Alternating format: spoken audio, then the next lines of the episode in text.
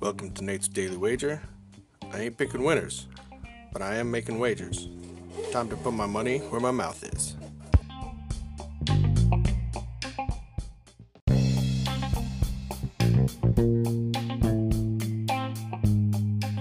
This is Nate's Wager for September 7th, 2017.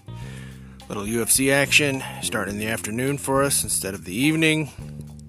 Look, there's just too much value on Poirier. I laid at 320 plus 320 and he's already to plus 330. Oh, plus 335 now. I just got to take that money. I know Khabib's undefeated and that he likes wrestling bears, but there's just too much value. So if you see anything better than that, pound it. That's my pick, and I'm sticking to it.